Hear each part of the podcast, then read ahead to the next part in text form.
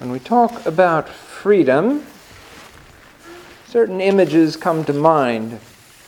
We might have the vague notion that it means doing whatever I want to do, whenever I want, having no restraints or responsibilities or accountabilities.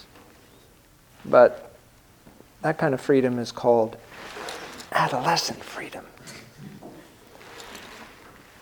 In the Red and Black, there was an interesting article by Brian Underwood, and he talks about the human person. He's talking about government and how we should govern each other and what our relationship is. And he doesn't like the definition of freedom that says somehow we're related and accountable to one another. He says, For millennia, man has been told that he lives for Caesar, the tribe, the clan, the king, the caliph, the state, etc. It is time man is told the truth. He lives for himself. Man has but one life to live.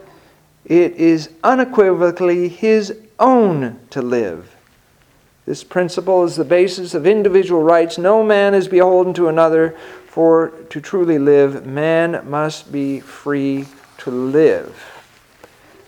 This man does not understand Greek Orthodox anthropology or ecclesiology or what it means to be a person.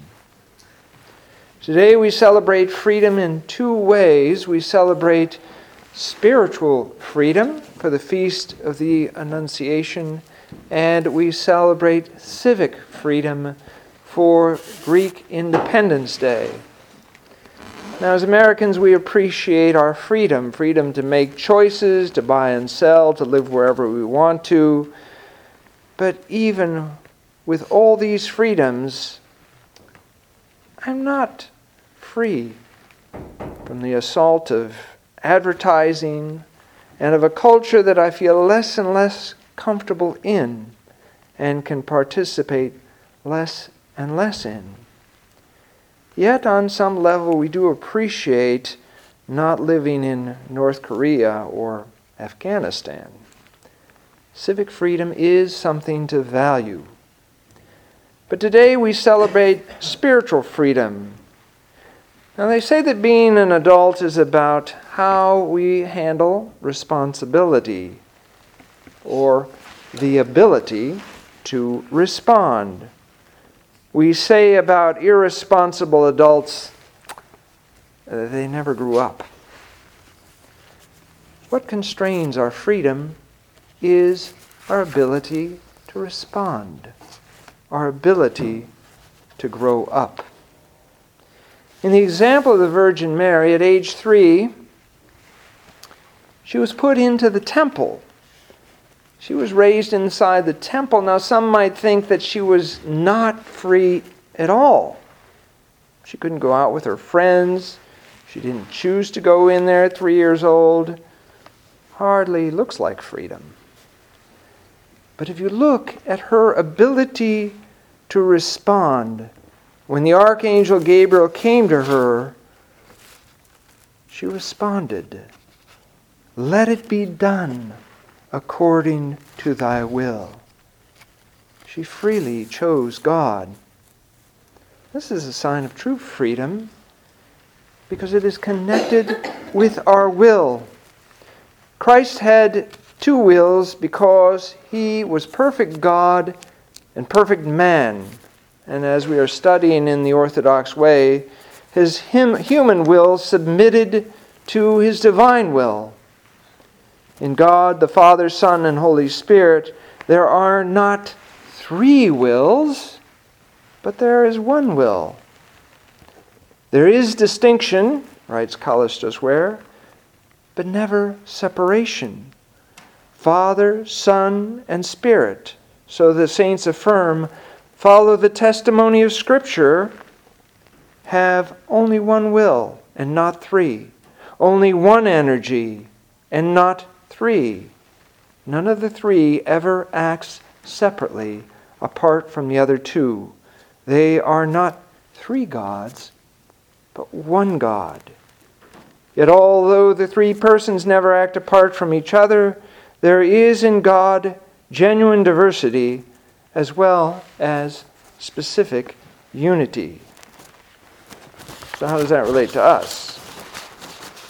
Well, if we reject the adolescent idea of freedom, of doing whatever we want, whenever we want, with no strings attached, no accountability, and we see a more grown up understanding, true freedom is the ability to do God's will just as the Virgin Mary did and as Christ himself did.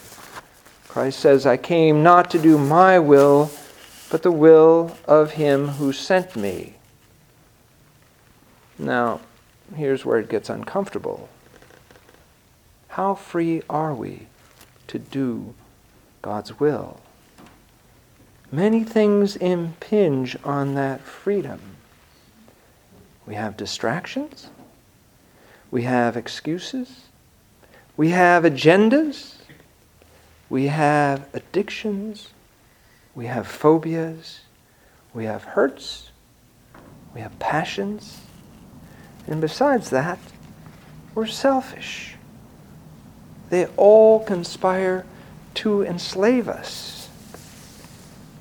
We each have our own story, our own struggle, my iconography teacher in Greece, Kostas Fotiadis, said, Greeks fight every day to stay free. He meant not to lose their identity. How is it that saints in the Gulag Soviet prison system were free? Not civically, not physically, spiritually because they chose to love in the face of hate. They chose to forgive in the face of sin. They chose to obey God rather than to give over their will to my rights. Today is a powerful reminder of what we are called to. You shall know the truth, and the truth shall set you free.